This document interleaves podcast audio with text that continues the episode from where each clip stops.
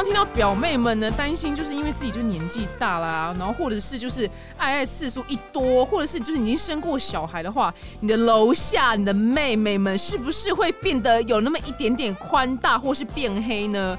怎么样可以就是任由我我们的美包松弛变黑？不行不行，我们女人一生中呢就是在追求一个什么紧致，我们的脸跟身材都要紧。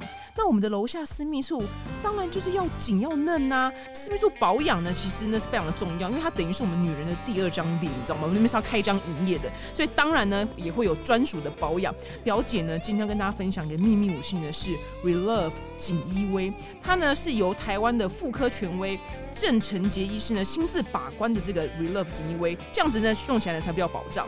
Relove 锦衣威呢它是独家使用一个 PRP 的技术的紧致成分，它会让你的肌肤呢就是。快速的吸收，然后保持你的楼下你的妹妹呢，就是又紧又保水。那你只要在在洗完澡之后啊，使用大概一粒米的分量，非常的少啊，其实轻轻就插在你的私密处，你会感觉到你的楼下你的妹妹呢变得非常的嫩。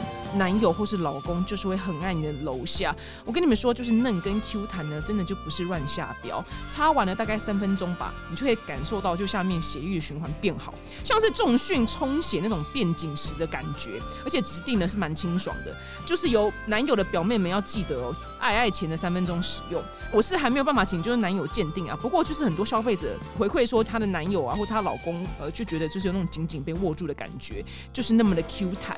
你的绝世美包。绝对呢，可以让你的另一半爱到无法自拔。妹妹的保养怎么可以等呢？八月一号呢到八月七号的七夕情人节活动，Relove 的官网呢全馆享八九折，输入丹尼表姐的限定折扣码 DNY，还可以再享就是 Relove 仅因为九折优惠。七夕呢，你不管有没有另一半，都要让自己重返年轻紧实哦。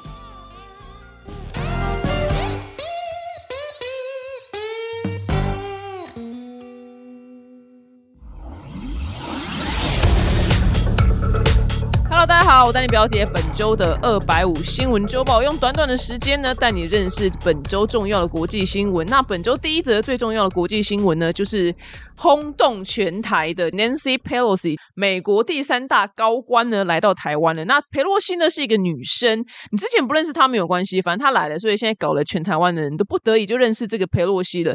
那裴洛西这个人呢，简而言之，你看完她的生平之后呢，对她的评语就是，我用最 local 的话就是 “cam 咖 cam 咖”这个词呢，我本身是非常正向的词，就是这个女生很能干呐，就是 cam 咖都不行。那我心中就是台湾最 cam 咖的女生呢，我个人最敬仰的就是吴淡如淡如姐，对，因为淡如姐本身非常会赚钱，然后做什么都很成功。那裴洛西的 cam 咖程度呢，大概就淡如姐的大概大概三到五倍左右，是因为呢，她本身搞。的就是是一些国际的事情，这样，那这就是佩洛西的背景。如果你不认识他的话，那他最特别的地方呢是。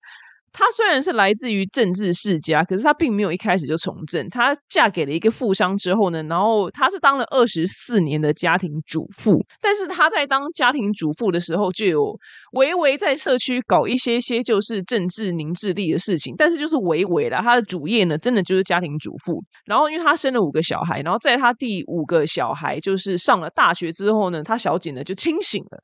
你知道吗？他就突然决定我要从政。我跟你讲，就跟譬如说我妈杨秋女，在我大学毕业的时候跟我说，老娘去从政，你知道吗？这变化有非常非常的大，就是他的人生前面都在带小孩，然后他突然有一天就去从政了，而且他真的是。一从政，然后就一路当当当当到就是美国第三大的高官。想说，要是我是他的小孩，我真的是滑倒。我想说，妈妈，你真的是才华洋溢，你到底有多看咖？那他到底是为什么这么看咖呢？因为他在美国的国会呢，是所谓的台湾的那句俚语，就是话最诶动 get。就是含水会冻结的美国侨王，就是他非常非常会敲事情。他的作风呢就非常的任性跟强硬。他有一次呢就在川普面前呢把他的一个什么法案就这样给撕掉。这样，这位大小姐呢就是天不怕地不怕。我真的觉得她就是。你知道美国吴淡如，你知道吗？他们都是我心中的偶像，就是完完全全天不怕地不怕的 cam 咖，然后又超级无敌会赚钱，然后在他自己的领域呢就是发光发热。那所以呢，美国前总统川普呢，就是据说也是有偷偷的害怕他三分，就是拿他没办法。我个人觉得非常非常的欣赏佩洛西。那他这次来台湾呢，要来之前到来之后呢，就是新闻非常的轰动。那大家都想说怎样怎样？我们现在是台海又再度危机的嘛？然后佩洛西跟总统蔡英文谈话。发表了一系列，就是台湾跟美国之间的友好关系是非常重要的。那美国是绝对不会背弃我们之间的友谊。然后每次看到这段话的时候呢，我都想说，Excuse me，来，我们的新闻倒转到来半年前是不是？当你的老板拜登先生，也就是跟阿富汗一句就是 “OK，我们要走喽，拜不”，到我每次都会想到这个新闻。拜登就是跟阿富汗拜不，你知道，他也没有说我们是仓皇的逃走，他说我们是非常悠闲的撤军。我内心都不讲心就会想说，悠闲的撤军，悠闲的撤军定义事情，不像你们美军现在每个手上都拿一杯未来海岸，然后。脖子上戴那个扶桑花，然后穿那个扶桑花的短裤那样撤军嘛？那对我来讲才叫悠闲撤军。他们明明就是仓皇而跑。更正一下，是大概一年前左右啊，不是半年前。时间过得非常快，是一年前。然后呢，他佩洛西来呢，这一次其实我是客观来讲，就不知道到底会有什么好事情啊。因为因为我的手机是三星手机嘛，我长期以来都是三星手机的用户。那我也有用过苹果手机，那就只是个人喜好问题。我就刚好不是果粉，我就是喜欢用 Android 系统。然后曾经就有一个。我也不知道他是粉丝还是什么，反正就路人，他就留言就私讯说什么：“表姐，你可不可以不要再用三星手机了？韩国就是非常的脏，好吗？就是你应该要用苹果手机。”我心里想说。大哥，大哥，我真的觉得你要多看国际新闻诶！难道你不知道美国就是逼台积电去美国设厂吗？这么简单的新闻，就只要提这一条就好了。先不要提就是卖猪肉、卖武器，我就只提就是逼台积电去美国设厂这件事情就好了。你们跟我讲说什么要用苹果手机，这样才是爱国？他说你们这些人到底有没有国际观呐？我用韩国手机就不爱台湾吗？这不，这这到底要扯多少事情？你们难道有种就是都不要用日本的东西的？日本不是也统治过我们吗？日本对我们没有多好过吗？哈，就是到底是为什么用个就电器产品还要扯这么多政治立场？我就是我就不是果粉啊！就是我用过一只，我就觉得还好。我想说，哇靠，他妈老娘用这手机还要你管哦？原来用苹果手机就是爱国。他妈，你不是台积电被逼去设厂吗？美国人有多懒惰？美国人整个民族都非常的懒惰，好吗？台积电这种晶片的那种工业呢，它是需要非常高工时跟高专注力的民族才可以来把这个市场给撑起来。美国人最怎么样？美国人最重要的民族性就是。懒，他们最喜欢什么？准时下班。我们非常注重 family，我们要 family time。那天之前跟一个美国人聊天，他那边跟我说什么？呃，他这礼拜很可怜啊，就工作时间非常的长。他说什么？呃，六十一小时。我心想说，他妈，老娘一周是工作九十四小时，咱们六十一小时给我闭嘴！你要六十一小时，美国人就崩溃，你知道吗？所以。台积电去美国市场这件事，就是彻彻底底的北核跟北核到北核都不行，因为它是高人力密集产业的事情。我在美国洗颗头就台币，哎，五十块乘以三十，一千五百块。所以你说台积电去美国上 A 河吗？当然是北核啊，所以当然没有去设，他是被逼去的。所以呢，你用苹果手机是爱国吗？是爱台湾吗？我真的希望大家可以看国际新闻，是说不要用就是自己狭隘的观点，然后去判定说世界上很多事情是二分法，不。很多事情真不是二分法，你一定要知道国际的情势，你才会不会活在就是井里面的一只呱呱呱。OK，对我个人就非常的生气，因为我想说，我用的手机到底有什么被骂，你知道吗？用三星手机是怎样滔天大罪，是不是？我再强调一点，用苹果手机的人没有错，烦的是你是果粉，然后来指责，就是我用三星手机是不爱台湾，但是用苹果手机这件事情，我个人觉得是没有错的。OK，我个人。的脑筋跟逻辑是非常的清楚，我只是偶尔白目会讲错话而已。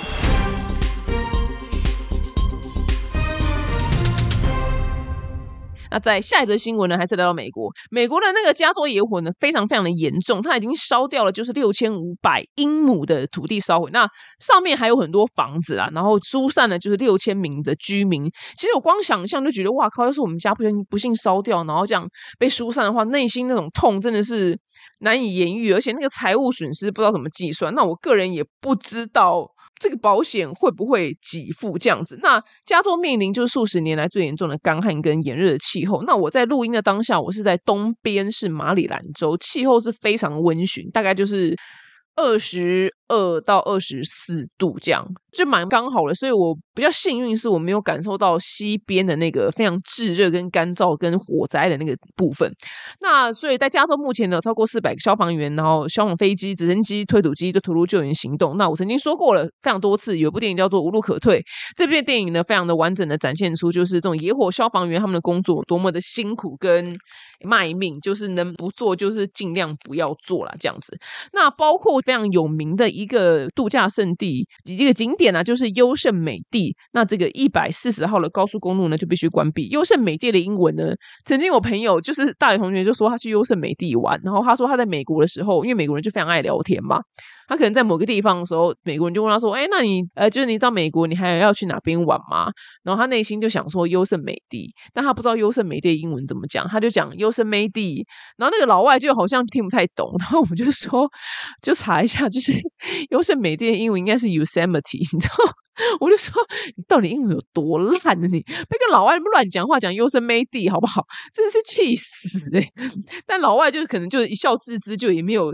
特别特别就多问这样子，那其实这些野火的原因呢，都是因为气候变迁原因，让美国的西部变得更干燥，所以科学家就更担心的说，那未来就是野火发生的几率会越来越频繁。那我先说，我个人就已经在台湾实施，就是睡觉的时候不开冷气，已经实施的蛮成功的。自从一两个礼拜前开始实施之后，我就都没有间断的，我就是。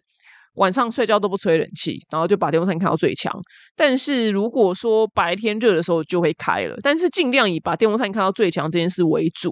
因为我报了这么多就是气候变迁的新闻，我个人觉得我真的该做点事，好吗？然后我现在人在美国，又到美国就。拜访就是男友，然后不要再觉得说什么为什么老是都我去，男朋友不来，是台湾没有开放国门，台湾没有开放国境，OK？就全世界只剩我们跟大陆，就是老老外是不能进来的，好吗？就回答这件事情，真的回答到就是觉得你很烦了，就是真的不是我爱去，你知道吗？不是我爱那边就爱了老二，就要千里飞来美国就找了，并没有，是因为台湾就没有开放，好吗？所以就必须就是我来，就是这样子。那每次来美国的时候，我最恨的地方就是他们美国人就是不回收，就是什么呃保特瓶啊都是放垃圾桶，然后。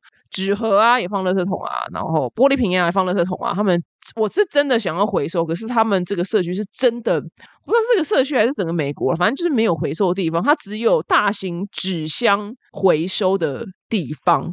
但是玻璃瓶那些我目前是没看到，可能要找一下。但是因为男朋友不知道，所以可能只只能靠我吧。因为他们美国人的回收知识真的非常之差，这个国家能能能被气候变成害成这样的，真的是当之无愧。你知道，他们整个国家都没有在熏导回收这件事情。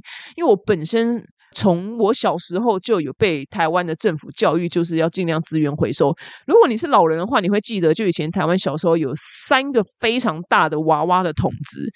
应该是黄色、红色跟蓝色吧。然后反正某一个颜色就是去吃某一个某一个材质，譬如说保特瓶。对，如果你是跟我一样老的，你就真的会知道我在讲什么。那那个东西明明就蛮可爱，但不知道为什么有一年之后就绝迹了。所以，我们是从小就台湾政府，我觉得蛮棒的地方，就是有教我们如何资源回收。台湾人民这方面的素养，我觉得是不错的，还不错的。那美国就是零分。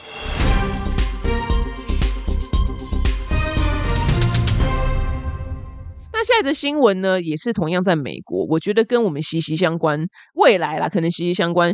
就是呢，有一个六十五岁的女生呢，她是在蒙大拿州的那个郊外露营的时候呢，他们的老外的露营呢，都不是跟台湾的露营一样，他们老外露营是来真的，你知道吗？就是在溪边洗澡，没有在那边给你就是有漂亮的帐篷啊。跟冷气可以吹，没有，他们都是来真的，就是要背装备，然后自己爬上山，然后在溪边洗澡，就是 real 来真的。那他露营的时候呢，帐篷外面突然出现了一只。重达一百八十九公斤的野熊，那大家呢就是把野熊赶跑之后呢，野熊过没有多久之后呢，又半夜突然跑回来，就把这位女生给杀害了。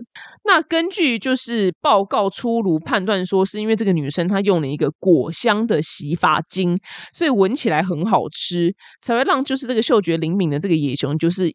一直想要回来，然后最后就想要吃掉它。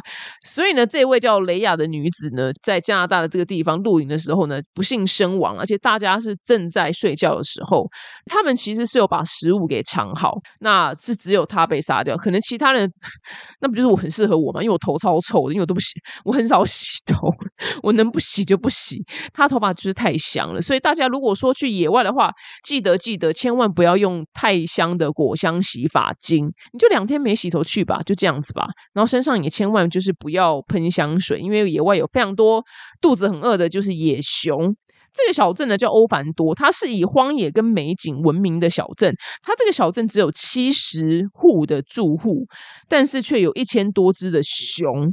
是一个非常特殊的地方啦，就是熊比人多的地方。那所以它就是一个露营非常非常盛行的一个流行的地方，只是很可惜发生这样的事情。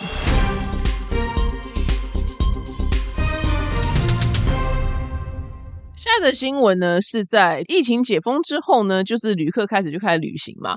那德国的法兰克福机场呢，就是有大批的行李滞留，行李就很容易搞丢或干嘛的。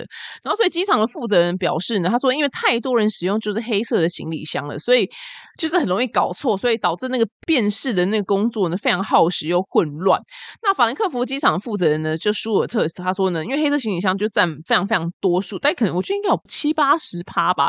所以航空公司呢跟工作人员呢，这几周来呢，就非常难以处理。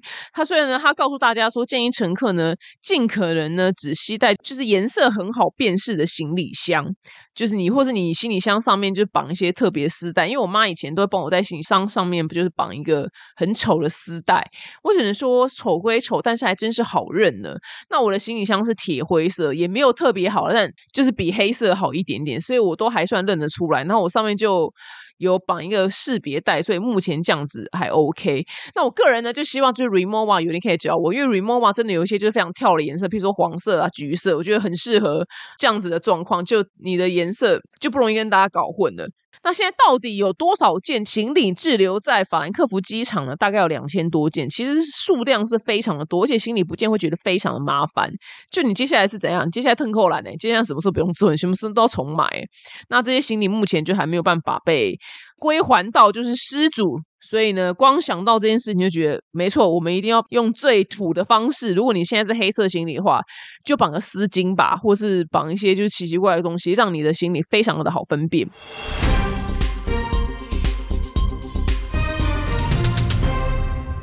好，现在的新闻呢是比特犬。我真的不是说要说比特犬坏我，是比特犬的新闻每次出现都是把主人咬死啊，把谁咬伤啊，把谁家狗咬死啊。就像伊斯兰教回教每次出现的新闻，我说我看到的，我看到的都是疯子的新闻，不是说都是疯子是。新闻爆出来都是疯子，or like you know，就天主教，天主教每次看到新闻就是 OK fine，又是恋童癖，你懂吗？就是这是我看到，这我没有办法去扭转，你懂吗？就是我也我也希望可以平衡报道，但偏偏都没有平衡报道啊！我也想要报道一些就是天主教做好事，或是比特犬就是救了它主人，就是譬如说它主人心脏病发，然后比特犬去拨一一九，然后把主人救活。No，就是又是一个比特犬咬伤人啊，不是咬伤人，是咬死人的新闻。那最近呢，在美国有个男子呢，他日前回到。家的时候呢，他找不到他老婆，然后他到了后院之后呢，才发现他养的比特犬呢正在就是吃他的老婆，就啃着他的老婆。当然，他老婆当下的是已经死掉了，所以呢，他吓得马上报警。那警察来的时候呢，就这个比特犬就是攻击警察，然后警察就马上射击他，然后所以这个比特犬就当场就是身亡这样子。那这个。报道呢是说，警方到达现场的时候呢，这个女生她就是已经死的非常的久了，而且她的身体遭爱犬，对，是她的爱犬，就是啃食没有一处是完好的，场面非常的惊人。那当场射杀比特犬的这个警员呢，他因为受到非常大惊吓，他现在就 PDSD，他搞到也要去住院，你懂吗？他也不是说射完他就没事了。那比特犬的新闻我讲过非常多则，因为我本身有养狗，所以我加入就是狗的社团。我先说，我真的对任何狗没有任何的偏见，但是因为比特犬，我说过了，真的就是狮子，它不是狗。我觉得它就是在分界门纲目科属种的时候，不知道哪个白痴科学家把它分到犬类，所以人类才会笨到觉得该饲养它。但是它就是 lion，它就是狮子，它根本就不该被饲养。我觉得今天错了，真的不是比特犬，是人类的蠢。总而言之呢，就是社团里面呢，就是会有各路人就发文，然后。真的很常看到，非常三天两头就会看到，就是养比特犬的饲主在社团里面发文说，他们就在讨拍，就说他在路上就是散步的时候，呃，路人看到他养的比特犬都会露出很害怕的表情。那有些更没有礼貌，都会说：“天哪，你怎么敢养就这么凶的狗？”然后那个饲主呢，就会非常的不爽，然后上就是狗的社团，然后就 Po 文，就说什么就是受到这样子的冷嘲热讽啊，然后就说明明我们家比特犬就超级乖、超级黏人，黏到爆炸，是个撒娇鬼。OK，然后就想要这样子取暖，我就真的在这边拜托拜托他的比特犬，我要求不多，就咬掉它的主人的一节指头，OK，好不好？就一节指头就好，我真的要了不多，就咬它一节指头，我真的就拜托这只狗了。那边每次那边社团里面给我讨拍说他们家比特犬有多乖，多不会咬人，多粘人的，就拜托就咬掉他们家主人的一只指头，就叫一个闭嘴。我跟你讲，我最痛恨这种人，原因什么呢？因为我阿姨就我在过年的时候呢，我们阿姨养了一只土狗，然后因为我们家胖皮就是小型的犬，然后我当时是没有很想让他们靠近，因为。我不太确定他的土狗是一个怎么样性格的狗。阿姨就说：“哦，我们家这个妞妞我多乖，哪乖嘟哪乖，它从来不咬人，也不咬狗的哒，都不会咬哦。我跟你讲，那个咬哦的那个哦，那个哦那个音还没有发完，它就啪 咬了一下我们家胖皮。我跟你说，我真的要把我们家狗给炖了。”我跟你讲，他那个咬“欧”的那个“欧”没有讲完，他就咬了我们家胖皮。我们家胖皮吓到不行，你知道吗？我从此我就最恨这种，就是说我们家狗都不会咬人，我们家狗最乖了。我跟你讲，他骂连土狗都这样，更何况比特犬。所以我就在这边正去讲说，那边每次那边欧文里面跟我说比特犬多年多。多爱他们家人，多不会咬别的狗的，一定我真的是不历史，就是咬掉你们家主人的一只指头。对，要的不多，就一只指头。你们不要觉得我讲话很偏激，是因为我有养狗，所以我真的是知道，如果我们家狗如果被咬伤或咬死的话，我的那个心情，它是就是我的孩子，你懂吗？你能接受你的孩子被这样伤害吗？不能吗？狗就是我们这些没有小孩人的孩子，就算我有小孩，狗也是我的孩子，所以我是身为一个母亲保护我的孩子的心情，才说出这么偏激的言论。你们那些狗就全部给我管好，或是就是给我戴狗的那个嘴套。就是别那边跟我讲说什么，就是都不会咬人。你看看看，现在之前上一个新闻我还记得啊，比特犬就好好了，然后那个主人带它去散步，然后那个监视器还有啊，就在坐电梯的时候，比特犬突然就一个心，他们就突然都会俩攻，然后呢就他就突然就在电梯里面攻击那个女的，然后他那个女女主人咬了浑身是血，然后好不容易电梯门打开之后。他已经倒在地上了，然后那个比特犬还拖了他的颈子头发，就是一直把它拖着往外咬。然后那个女的就双手就是这样扶着那个电梯的那个门，就是这样卡了自己，让自己不要被往外拖。然后最后还是往外拖，他头皮整个撕裂到伤。不要在那边跟我说比特犬有多么黏你家的人，或是多么不会咬别的狗。这些新闻都不是骗人的，这些新闻都真的。错的不是比特犬，错的是人类不应该饲养它。比特犬就是狮子、老虎，偶尔就是鳄鳄鱼，你知道吗？它就是这一类的事情。我有讲过之前佛罗里达一个新闻嘛，就真的在佛罗里达发生。是长话短说，好，佛罗里达人毕竟是一个热热地方嘛，然后那边人就生活就是比较自由。然后有一个夫妻的老婆，她在他们家的那个美国不是有车库嘛，然后车库门是打开的。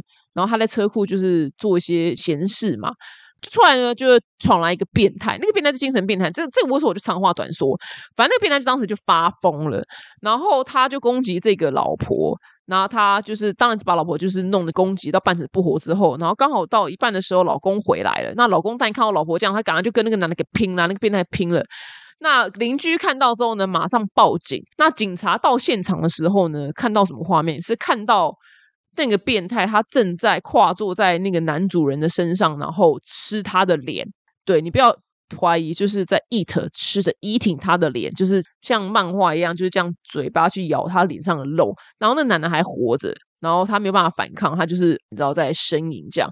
那警察马上就放出，就是我们一般看到警犬，就是 go 叫他去攻击那个变态。然后呢，我跟你讲。他就因为警犬咬你，你一定会很痛嘛，毕竟他是受过训练的。就疯子都是很像是撒旦已经上身了，他老兄完全不觉得痛。他被咬之后呢，他大手一挥，那个警犬呢，这跟电影一样哎，那什么超级英雄电影，他就一挥，啪，那个警犬就是被他甩到墙壁上。然后警察马上再说一次，就是 Go，就是警犬就是再冲一次，就是再咬那个变态，因为他们要让那个变态从那个。倒在地上正在吃的人身上脱身嘛，他完全不觉得痛，然后又把那个警犬给甩开，然后警察在射枪，他也不痛。反正总而言之，最后是把他制服了。但是在制服之后，那对夫妻也死掉了。我看到这新闻的时候，我很有感触，你知道吗？我觉得比特犬应该训练成警犬。我觉得你看警犬太老实。我觉得要是他当下派的是比特犬，我觉得那男的甩不开。我觉得那男，因为比特犬咬东西是出了名的。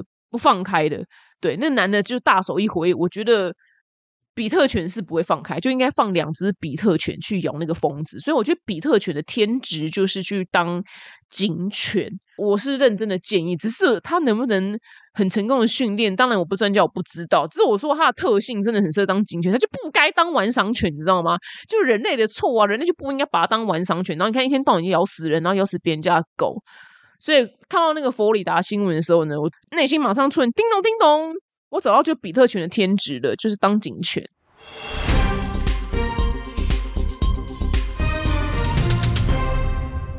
现在的新闻呢，是因为就是现在真的太热了，所以法国政府宣布呢，就将推出一系列打击能源浪费的一些规范，就是所有的商店呢，只要打开空调，你就必须把门关上。如果说你没有关上的话呢，可能会遭到罚款，因为他们现在能源是非常缺乏的。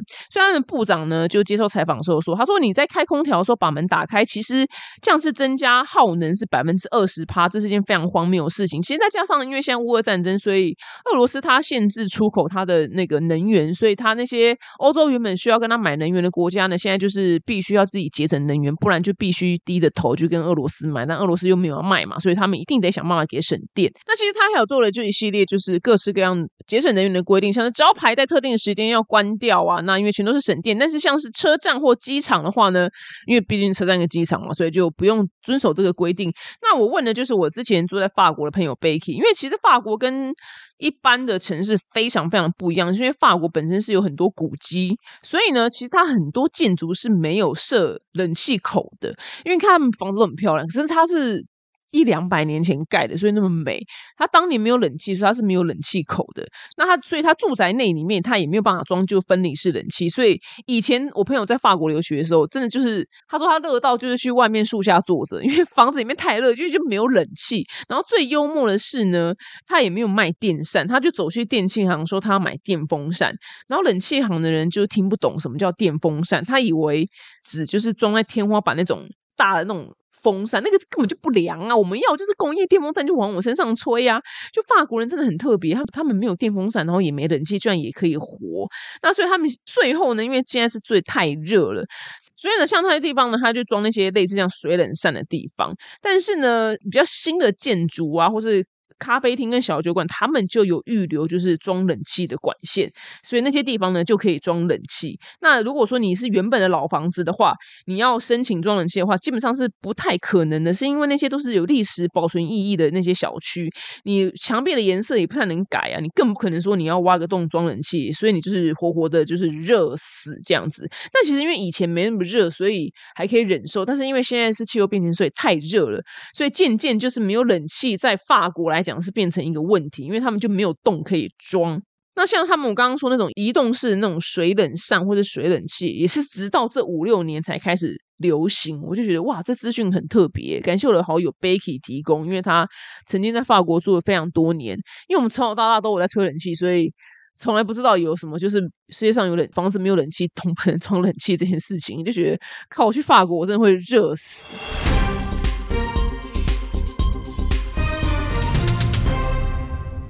接下来这个新闻呢，就是之前其实有讲过，就是美国的配方奶就是奶粉短缺，是因为最大厂雅培呢，它就是有一个工厂里面就是反正怎么样就是细菌，所以它整个厂就目前先关掉，然后回收市面上非常多的配方奶，所以导致整个就是全美呢就是美摩内 A 塞林就是婴儿美奶可喝。那之前就是很多如果母奶过剩的好的。妈妈们呢，都会把自己的母奶拿出来捐给社区，就是缺奶的妈妈。那没有想到，过了几个月后呢，这件事情是还没有解决的。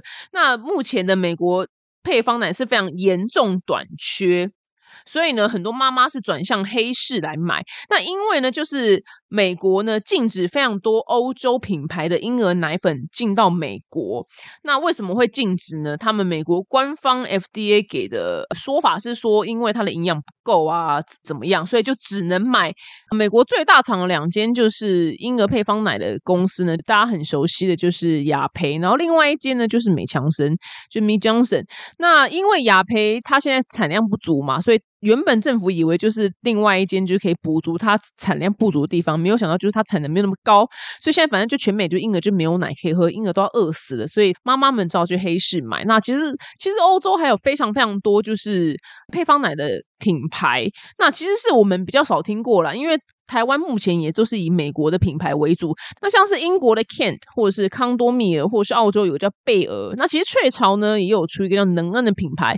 那因为这些品牌，它目前是透过美国的一个就紧急 FDA 的一个叫做配方奶粉空运行动，就非常紧急的，就是我先把你们这些我们平常不能进口奶粉送到美国，让我们这些婴儿不要饿死，可以喝。但这只是短暂的，之后如果雅培恢复生产的话，你们这些就全部都给我滚。那很多妈妈就很生气，是讲说怎样到底是。是 FDA 是怎样？为什么就只有美国这两间的奶粉可以在美国贩售？然后这样欧洲那些奶粉都多不营养，但欧洲人就长不高，是不是？欧洲人全都很矮吗？没有，欧洲人全都长超高超壮的，你懂吗？所以他们就很生气，说是不是雅培跟这另外一间大厂商跟 FDA 之间有什么样的协议？所以永远都是这两间。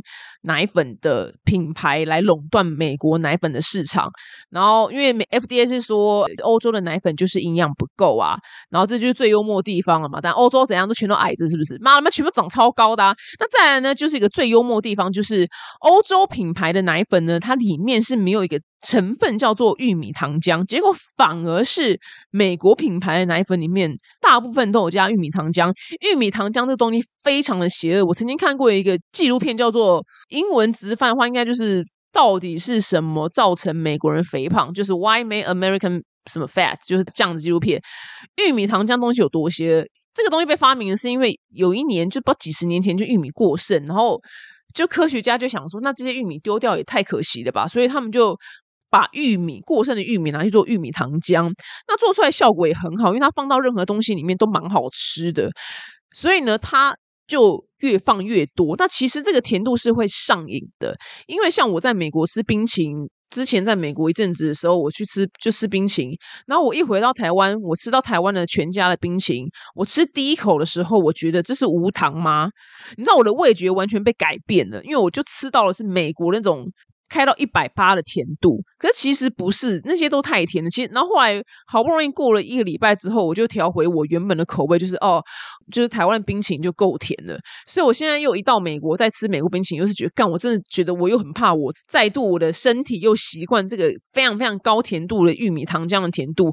它会发明这个玉米糖浆，就是一个非常邪恶，它就要让你上瘾。它让你上瘾之后，会让你一直吃，一直吃，一直对于这个甜的欲望是拉高的。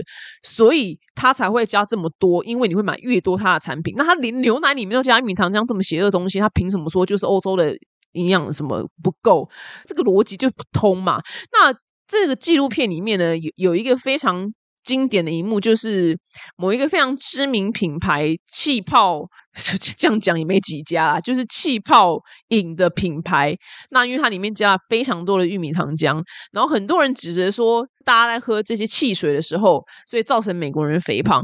那间汽水公司的一个非常高层的不知道谁那个女生，她就对镜头就是用那种皮笑肉不笑的方式来回应记者这个问题。她说：“可是我们没有人逼你们喝啊！”就哇。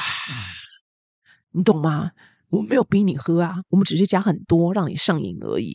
这就是一个非常非常邪恶的事情。他为了卖更多的产品，为了让你上瘾，所以他加非常多玉米糖浆。然后我没有想到，连婴儿的奶粉都可以加玉米糖浆，因为这样就是很好喝。You know，所以米糖浆是一个非常邪的东西，它造成你肥胖。